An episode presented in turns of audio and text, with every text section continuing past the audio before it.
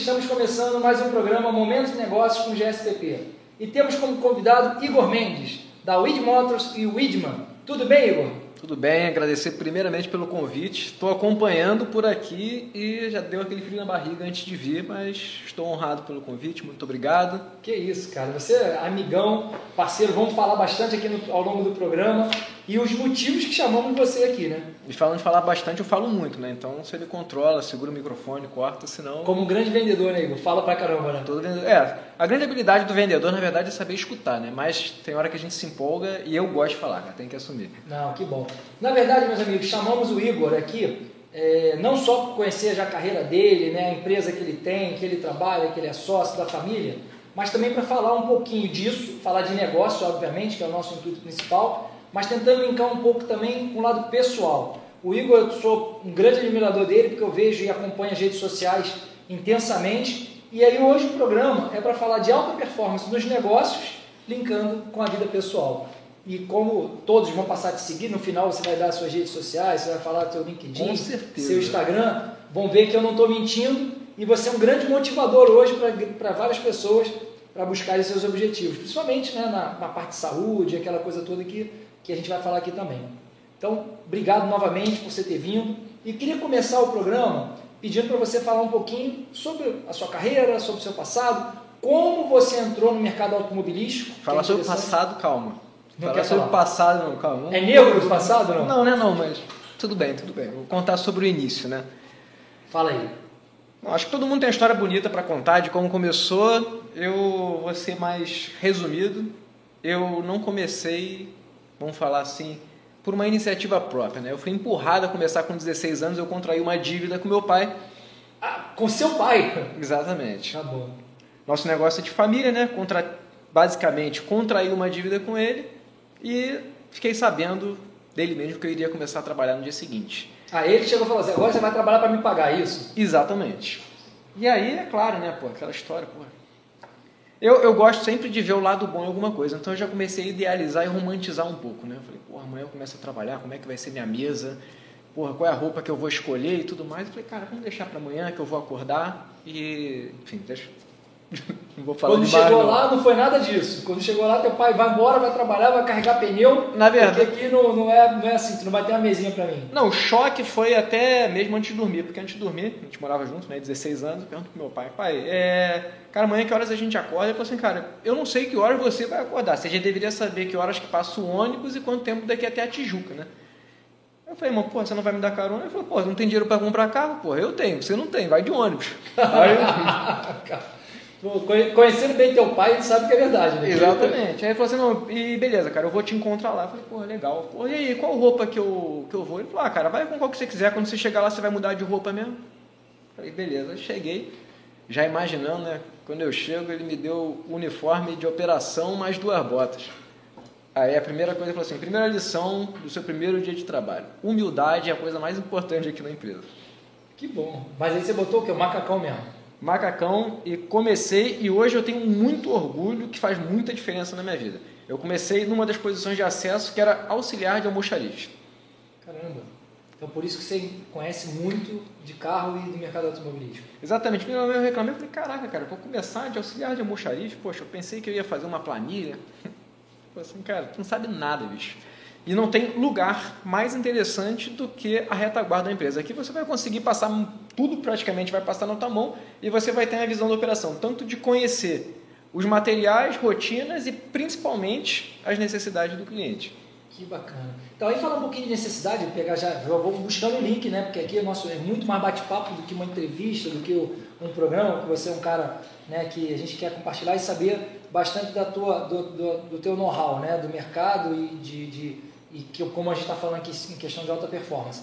É, fala um pouquinho desse DNA da empresa, porque obviamente, né, apesar de não ser o objetivo falar da empresa onde você é sócio, você trabalha, você é diretor, mas é importante dizer um pouquinho desse DNA, porque quando a gente sempre conversou, né, e, e obviamente aqui a gente estava trocando um pouco da ideia antes de começar o programa, você falou sobre o DNA de atender bem. Fala um pouquinho sobre isso.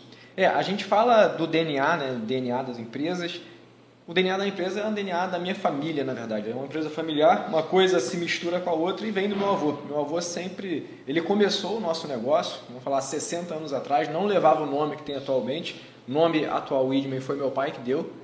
Quando o negócio estava passando por uma, algumas mudanças, mas basicamente nasceu de servir bem tanto meu pai quanto meu avô sempre pregou em casa, seja da gente receber uma visita na nossa própria casa ou no nosso negócio, o nosso lema principal que norteia qualquer uma das nossas ações é servir da melhor maneira possível. A gente realmente é incansável em servir bem. Porque Isso... a palavra Widman, o que ela significa?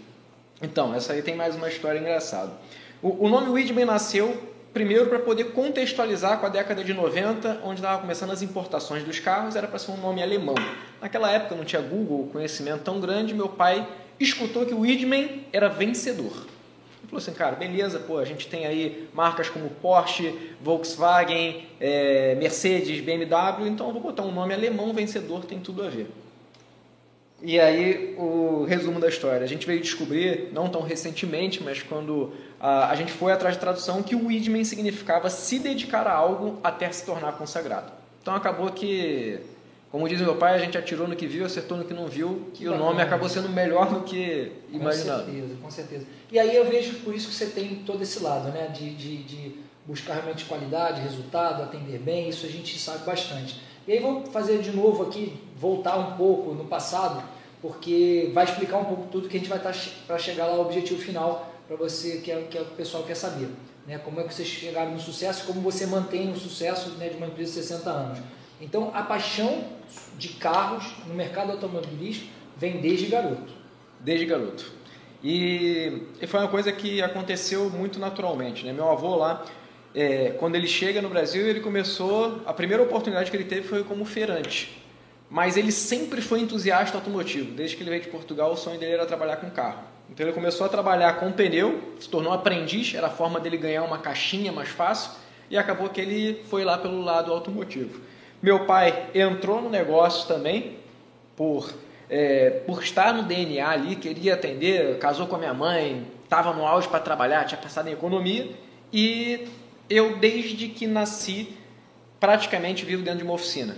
Seja o programa favorito de sábado, quando eu tinha meus 3, 4 anos, era ir com meu pai para a loja e ficar ali no meio dos carros, ou então era acompanhar. Na, naquela época a gente fazia muito evento no autódromo e eventos itinerantes. Então, final de semana sempre foi sinônimo de trabalho lá em casa. E, porra, tinha que misturar é, trabalho com diversão. Então, incontáveis finais de semana em autódromo, rally, propaganda nossa marca, fazendo divulgação, então carro desde criança. Desde é, criança. E tô vendo que você é envolvido nesse, na parte de na autódromo, rally e tudo mais. Obviamente, aí por isso que a gente falou aqui, estamos falando em alta performance, por isso que você sempre teve essa busca de sempre buscar o melhor e, e sempre tentar trazer para os seus clientes as melhores soluções, não é isso? Exatamente. É mas aí, deixa eu concluir, inclusive, a pergunta. Né? A pergunta não que eu estava fazendo a afirmação, mas e chegar na pergunta. Quando eu falo que você busca as melhores, melhores é, é, soluções para os seus clientes, você não só está buscando novidades, como falar um pouquinho de Widman né? e Wid Motors. Né? O Wid Motors é um negócio, um novo projeto que você está encabeçando, você está de frente, pensando em novidades, porque a Widman já se consagrou, a Widman realmente é líder de mercado, a Widman é uma das maiores distribuidoras de pneu né, e, e, uhum. e, e trabalho de, de, reparação veicular, mas a Wid Motors veio por quê? Por essa tua busca constante de novidades e busca constante de melhoria? É, a gente vai pegar, a gente vai voltar em dois assuntos, né? É, lá de como eu comecei e do nosso DNA. É, junto de um DNA de servir bem, acho que meu pai é um apaixonado pela inovação na prática, não inovação fluff, né? Que hoje o pessoal acha que inovação é falar bonitinho, fazer uns gráficos diferenciados. Inovação para mim é soluções simples na prática. Voltando lá, meu pai falou, cara, começa no estoque, porque você vai estar próximo do cliente e vai começar a entender quais são as necessidades. Então, o caminhar da Widman, que basicamente trabalhava só com pneu, foi na ponta, a gente, como meu pai gosta de falar, barriga no balcão, escutando o cliente, a gente começou a reparar que tinham vários gaps não resolvidos. Que começaram desde a época de pneu, reparação, hoje a gente se propõe a fazer praticamente tudo que uma concessionária faz, só que a gente é, começou a entender que as pessoas estavam tendo experiências ruins quando elas iam comprar seu carro. Então, é, nasceu um novo negócio que é diferente de uma agência automotiva. É muito mais uma assessoria para ajudar a pessoa a fazer a compra certa. Sucesso do cliente total na veia. A gente fala muito disso atual, mas como é que a gente consegue nortear se a gente, a gente precisa entender primeiro o cliente? Então, a coisa meio que, como tudo na Widman, nasceu meio organicamente. Pô, que bacana você falar isso. Então, e inclusive um dos motivos que eu pensei te convidar, é porque a gente está falando sempre nessa parte competitiva, alta performance e tudo, e aí foi um pouquinho, já conhecendo o seu lado vendedor, para mim você é um dos maiores vendedores né, do, do do Rio de Janeiro, se não falar do Brasil, principalmente da área de. de Pô, de escutar, não, escutar isso de um baita vendedor, que a recíproca é verdadeira sem. Pô, obrigado, cara, valeu. Não, mas você me vendeu um carro recentemente, inclusive, então eu posso dizer que você é um cara fera, porque eu te apertei bastante assim mesmo. Não apertei em valor, mas apertei em tudo. Mas eu não consegui deixar de comprar, porque é isso que eu queria falar. Você conhece muito do mercado. Então, por conhecer, né? E aí eu acho que essa que é a, é a, é pegada também, a gente tem que sempre estar tá trazendo para quem está nos ouvindo e vendo, é isso, né? Conhecer muito, todas as vezes que eu chamo alguém aqui, normalmente vai um pouco para venda, porque aí obviamente é a minha, é a minha, minha identificação, mas você conhece muito. E aí conhece por tudo isso, pela essa preparação de vida inteira, e aí você realmente consegue traduzir e trazer o que o cliente quer. Você acha que é isso. Para vender bem, você tem que primeiro entender o que o cliente quer. Primeiro, primeiro assim, absolutamente entender o cliente. E eu, eu aprendi isso na prática e, de novo, né, eu tenho um baita professor em casa, meu pai é um cara que eu considero autoridade em venda e no início, né, a gente é muito cheio de razão quando é muito novo eu lembro que o que eu mais fazia, depois que eu evoluí, né, de trabalho de estoque, comecei a efetivamente trabalhar com venda, eu vinha para casa e falava, caramba, cara, porra, já atendi hoje um cara mala pra caramba e e toda vez que eu escutava isso, eu não, não encontrava um colinho quente no meu pai. Era sempre. Ele falou assim: se você encontrou um cliente mala, significa que você não é bom o suficiente para entender as necessidades dele. Eu ficava com aquele negócio, né? A gente fica meio.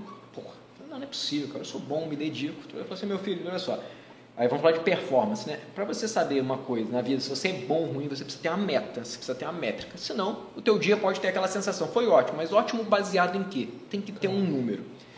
E aí, conforme é, foi evoluindo, ele falou, cara, faz o seguinte, é, você tem a tua meta e olha para ela. Se você conseguir entender teu cliente, a tua meta vai ser uma consequência e vai ser fácil. Agora, se você simplesmente quiser chegar na tua meta sem escutar teu cliente, esquece que não tem nenhum dos dois. E aí tem, assim, passagens fora do mundo automotivo que, que me ensinaram bastante isso. Que bacana, né? E aí fora do mercado do mundo automotivo, quando a gente conversou alguns meses, eu posso falar até mais de ano atrás aí, é, nessa mudança toda, no meio de pandemia, né? A gente falando aí de que o digital precisava e ia bombar pra caramba eu me deparei, fui lá, vi você nascendo com a Weed Motors, né, que é totalmente diferente da Weedman, né? É, Weed Motors, a gente acabou não falando para quem não sabe, é uma, uma empresa criada né, recentemente para atender os anseios e atender esses consumidores exigentes, uhum. né? E obviamente que leva até a venda de carro, coisa que na Weedman não tinha. Exatamente. E, e, o conceito exatamente de escutar o cliente vem do nome, né? Weed Motors. Por que Weed Motors? WID, que é uma pegadinha da começar com a Weed, meu mesmo grupo, de Who is Driving? Quem está dirigindo? Se eu entendo quem está dirigindo e quais são as necessidades, eu consigo dar a solução certa. E muitas vezes a solução certa não é o que a gente tem em estoque. Eu acho que grande erro também de vendedor é tentar empurrar água abaixo uma solução que o cliente não precisa. Se você escutar, você consegue em algum momento, se você resolver o problema do cliente, você fideliza. Se ele não for teu cliente naquele dia, ele vai ser em algum momento. Você sabe o que aconteceu contigo. Não, foi. Na verdade, comigo foi isso legal, isso aí que você fez, né? Você, eu te falei o que eu queria, o que eu buscava e que não estava tão fácil no momento e você acabou buscando, né? E entendeu e trouxe, né? Você não insistiu em nenhum momento em tentar é, me vender uma coisa que eu não queria. Isso eu achei do caramba e gostei muito. Mas aí falar um pouquinho, quando eu entrei e vi lá essa estruturação toda do Motos, eu vi você falando muito em objetivo, muito né, em, em performance né, de equipe de venda. Eu vi a parte de treinamento, eu vi alguns stories teus, inclusive, botando aqueles quadros gigantes com aquela equipe toda, treinamento. Fala um pouco dessa preparação, né? Porque aí sim a gente pode estar linkando e, e, e buscar lá essa, essa parte de objetivo final e alta performance. Fala um pouquinho disso. Cara, com certeza. E aí eu vou dar uma volta, eu vou lá no passado que com todos os meus aprendizados eu, eu, eu resolvi meio que desenvolver uma metodologia e bato na tecla do simples, né? É, eu acho que na essência a maioria das pessoas que não chegam ao resultado, vou falar em venda, é porque não mede o progresso. E se você não medir o progresso, você fica, você não consegue ter um, um entendimento do que você precisa melhorar. Se você consegue estabelecer métricas simples, você melhora. E aí a gente, a gente tem a distribuidora, né? Começamos há 10 anos atrás e na época que eu entrei, distribuidora de pneus, distribuidora fala. de pneus e rodas. Além de, além de atender o varejo, a gente também faz o mercado Vocês de são dos maiores distribuidores de Pirelli, não é isso que você falou? Exatamente. Pirelli, Continental e pelo menos 40 outras marcas de pneus. Eu acho que a maioria das pessoas nem sabe que tem tanta marca de é, pneu. Não sabia. Hoje a gente atende 500 lojistas no estado do Rio.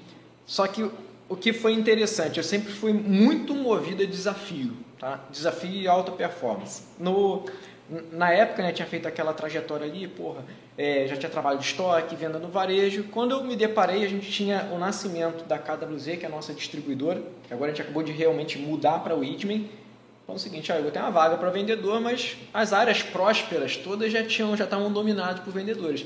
E a gente tinha uma área negra ali do mapa que tinha sido abandonada praticamente todos os vendedores tinham uma taxa de rotatividade alta, não tinha sucesso, não conseguia ter penetração, e foi essa área que eu fui presenteado com uma meta alta pra caramba, que foi criada pelo meu próprio pai. Eu falei, cara, como é que você cria uma meta para mim se a gente não tem histórico dessa área? Ele falou assim, não, não quero saber se tem histórico, é o que a gente precisa baseado nos estudos que a gente fez. Na época, cara, é, eu, é, eu andei com pessoas muito competentes e tive a habilidade de escutar. Isso fez um diferencial na minha vida muito grande. E eu criei um CRM muito analógico. Na época, a navegação que tinha era o Garmin, que era super desatualizado.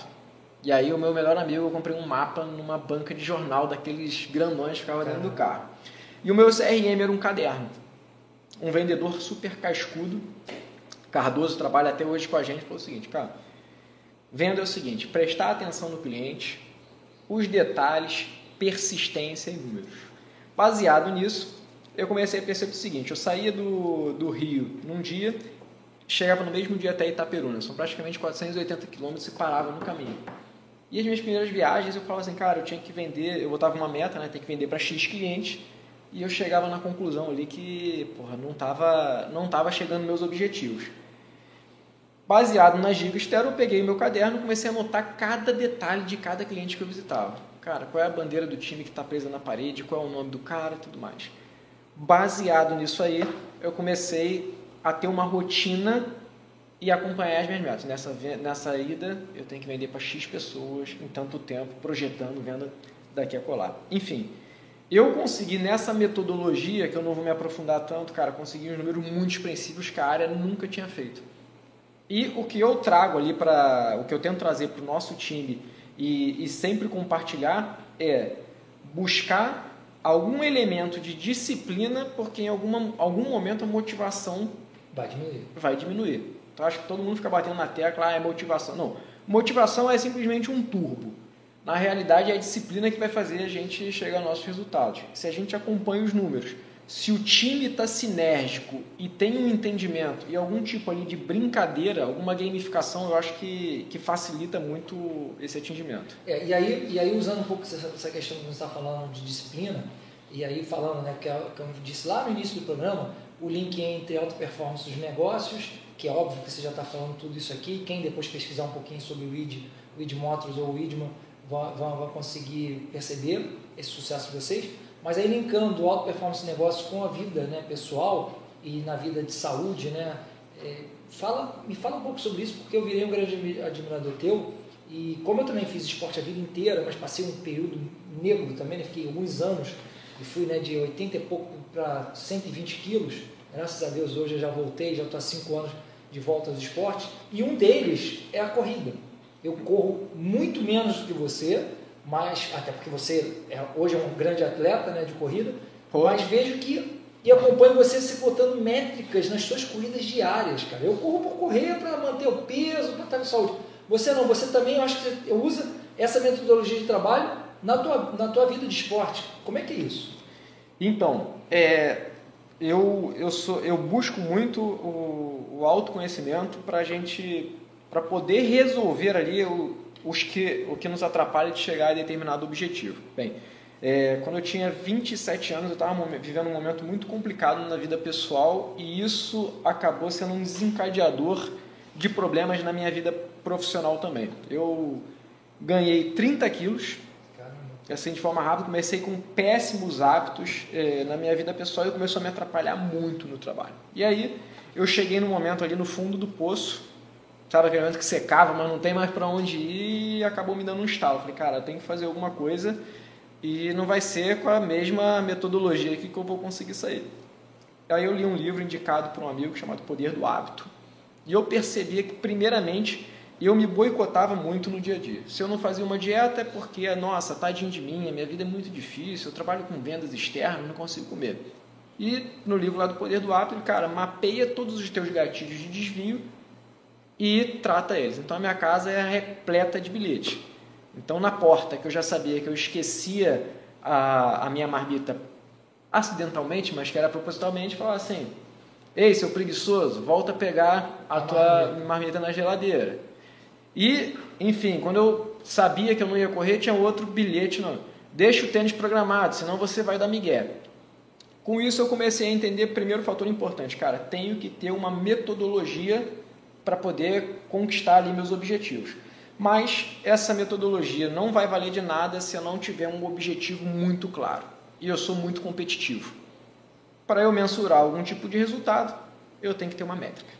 Por isso que eu coloco tantas métricas, sempre ali, curto, médio e longo prazo. Eu vou dar um exemplo atual, mas continuando ainda lá na época. O resumo disso, eu consegui perder em 3 meses 30 quilos. Caramba. Porque a verdade é que todas as escolhas que a gente faz no dia a dia, elas têm que ser norteadas por um objetivo maior. Seja na vida financeira, por qualquer coisa. Porque a, acho que a maior dificuldade de todo ser humano é tomar a decisão certa. E a gente está, a cada segundo, a gente está tomando uma decisão. Se você não sabe onde você vai chegar, qualquer decisão pode parecer boa. Mas para mim estava claro lá. Eu preciso emagrecer 30 quilos nesses três meses. Então eu sabia que final de semana, eu lembro que eu passei o meu aniversário, que teve uma baita de uma feijoada comendo salada sem beber cerveja e escutando das pessoas, que acho que é o problema que acontece com todo mundo. Porra, você caramba, é maluco. você é maluco. Porra, você está exagerado, não é bem assim. E eu decidi também filtrar muito de quem eu escuto as coisas, porque ninguém veste o nosso sapato nem pode falar. Claro que a gente não pode ficar ali de ouvidos fechados, pode escutar, mas vamos escutar de pessoas que são referência para nós. Senão, é muito ruído e a gente não chega a lugar nenhum. Para quem nunca conquistou nada, não é exemplo para ninguém, não dá para ouvir uma pessoa assim, né? Você tem que pensar, escutar quem dá bons exemplos. E o que e aí eu falei, cara, olha só, dieta não vai ser possível. O que, que eu posso trazer de componente para me ajudar nisso? Bem, a coisa mais sem sentido até então, até aquele momento, era quando eu olhava as pessoas correndo na rua. Eu falei assim, cara, a galera é muito maluca, né? O cara chegou em casa, está num conforto, pode ver um sei lá, um filme, descansar. Cara, cara sai de casa e sai pra correr, cara. É coisa de doido, cara. Eu falei, pô, acho que, cara, eu. Pra correr pode ser bom. Aí veio mais uma desculpa, porque eu tenho. Eu sofri um acidente de carro, então tenho prótese na perna, tenho a bacia toda amarrada. Eu falei, ah, não, não dá pra correr. Aí liguei pro meu ortopedista, que é um grande amigo, e falei assim, para de frescura, cara. Você é perna aí, você pode dar mais pancada nela que você nunca vai quebrar. Beleza, comecei a correr e a corrida começou a me trazer várias realizações. Primeiro, eu sou muito inquieto, então precisava meditar. A corrida para mim é um tipo de meditação onde a minha cabeça para e você foca e eu foco ali no presente momento. E hoje eu estou sem o relógio, né? Eu esqueci em Angra, mas eu uso o relógio de corrida porque é a métrica simples. Eu consigo ter uma constância muito grande em todos os meus treinos porque eu sei exatamente. Eu sigo uma planilha, é coisa de maluco. Então eu falo assim, cara, por que você não corre por correr? Bem, pode funcionar para muita gente correr por correr.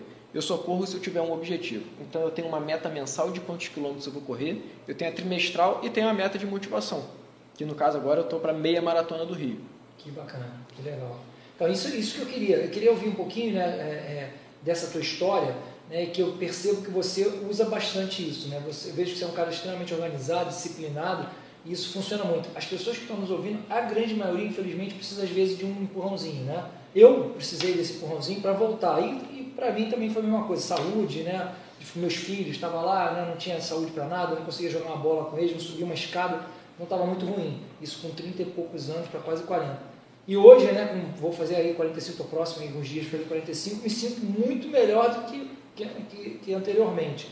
Mas não sou esse, com essa disciplina toda e não busco alta performance como você ali né, na, na, no caso da corrida do esporte. E aí, fazendo a última ligação, porque realmente o nosso programa já está chegando aí, já, já nos finalmente, é, fala um pouquinho disso. O que, que realmente a saúde ou a disciplina pessoal trouxe para ganho no, nos negócios também? Cara, eu acho que é um, é um ciclo é, que se retroalimenta. Primeiro que quando você está bem de saúde, você acaba ficando mais motivado, você se sente mais satisfeito. Depois, pelo menos para mim, eu consigo traçar vários paralelos ali com os meus momentos de desafio que é a corrida. Com a corrida, a corrida, ela para mim é muito tangível. Por quê? Eu não posso colocar culpa em ninguém a não ser eu mesmo, se eu não dormi na hora certa no dia anterior, se eu não acordei, se, não se eu não botei bem. o tênis, se eu não me alimentei bem e se eu não fui ali no limite que eu precisava ir. E a verdade é que a corrida é coisa de doido, mas é praticamente o tempo inteiro de um momento de desconforto. É você rompendo uma barreira muito clara contigo mesmo. Já quando a gente traz, pelo menos para a esfera profissional, muitas vezes a parte motivacional e de disciplina ela é um pouco intangível. A gente tem as tendências a dar aquelas desculpas. Ah, eu mereço um repouso. Ah, não, agora não dá. Então, eu sempre, quando estou num momento profissional é, mais difícil ou de maior cansaço, ou às vezes não dando aquele gás final para chegar a determinado objetivo, eu lembro da corrida. Eu falei assim, cara, não é possível, cara eu estava correndo lá, eu estava passando mal. Eu fui, será que eu não estou nesse momento aqui passando mal que eu posso ir além? E acaba que eu sempre consigo Você ir além. aquela barreira e vai. Eu rompo aquela barreira e vai. E todas as escolhas que eu acabo fazendo para que eu possa ter uma alta performance no esporte e trazem todos os benefícios. Eu consigo ir dormir num horário mais saudável, eu como os alimentos certos e isso me facilita a estar mais disposto e basicamente conseguir organizar o dia. Aí, gente, então, bem legal isso aí, essa dica, né? E, e, obviamente essa história do Igor, que é, que é bem bacana, maravilhosa de ouvir. Mas também, se vocês acompanharem os stories dele, vocês vão ver que ele também tem o lado da compensação. Ele toma a cervejinha dele, claro. mostra, então, então não quer dizer que você também pense que alta performance você tem que não pode descansar em nenhum momento. Você busca alta performance, mas você tem os seus momentos também né, de tranquilidade. Né? Se a gente pudesse resumir a alta performance em uma palavra, eu diria que equilíbrio equilíbrio e alta performance, né? Porque é, é, claro que eu bebo minha cerveja, porque eu já me conheço e sei que se eu ficar numa linha ali muito radical, aquilo ali em algum momento vai me desmotivar e me vai me levar para o underground. Então eu vou me dando as doses ali do que eu conheço. É claro, não estou aqui, pelo amor de Deus, passando que eu sou perfeito, que eu estou alta performance o tempo todo, acho que a gente escorrega mas a gente precisa identificar, quando a gente escorrega, qual é o momento ali de retomar e voltar para a disciplina. E dar um pouquinho de, do último gás, né? Exatamente. Pô, legal. Igor, quero te agradecer né, e, pô, pela tua presença, essa história toda que você falou, né? Eu já conhecia bastante, mas ouvi algumas coisas novas aqui que foram legais. Me deixaram mais motivado, mais motivado não só para o trabalho, mas também do lado né, né, físico e, e de busca. Em alguns momentos vi histórias teu aí, você lá, 9, 10 horas da noite, na chuva, isso motiva, né? Tu fala, pô, cara, o cara tava lá, também vou. Então, isso é, foi bem legal. Então, obrigado, valeu pela presença. Foi um prazer ter você aqui. Pô, cara, sempre uma honra. Sempre que for chamado, estarei de volta. E obrigado aí pela tua paciência que me escutou até o final. Falei que falava pra caramba, deixei avisado. E, como ele já deixou, eu sou vendedor, não deixa, não deixa de seguir, tá? É arroba Igor Widman, o meu Igor é com Y, tá? Igor Widman. E a nossa nova empresa, Wid Motors. Wid, W-I-D Motors. Motors. Exatamente. Igor, um abraço. Valeu, meu amigo. Até a próxima. Valeu, cara. Obrigadão. Tchau, pessoal. Até o próximo programa. Um abraço.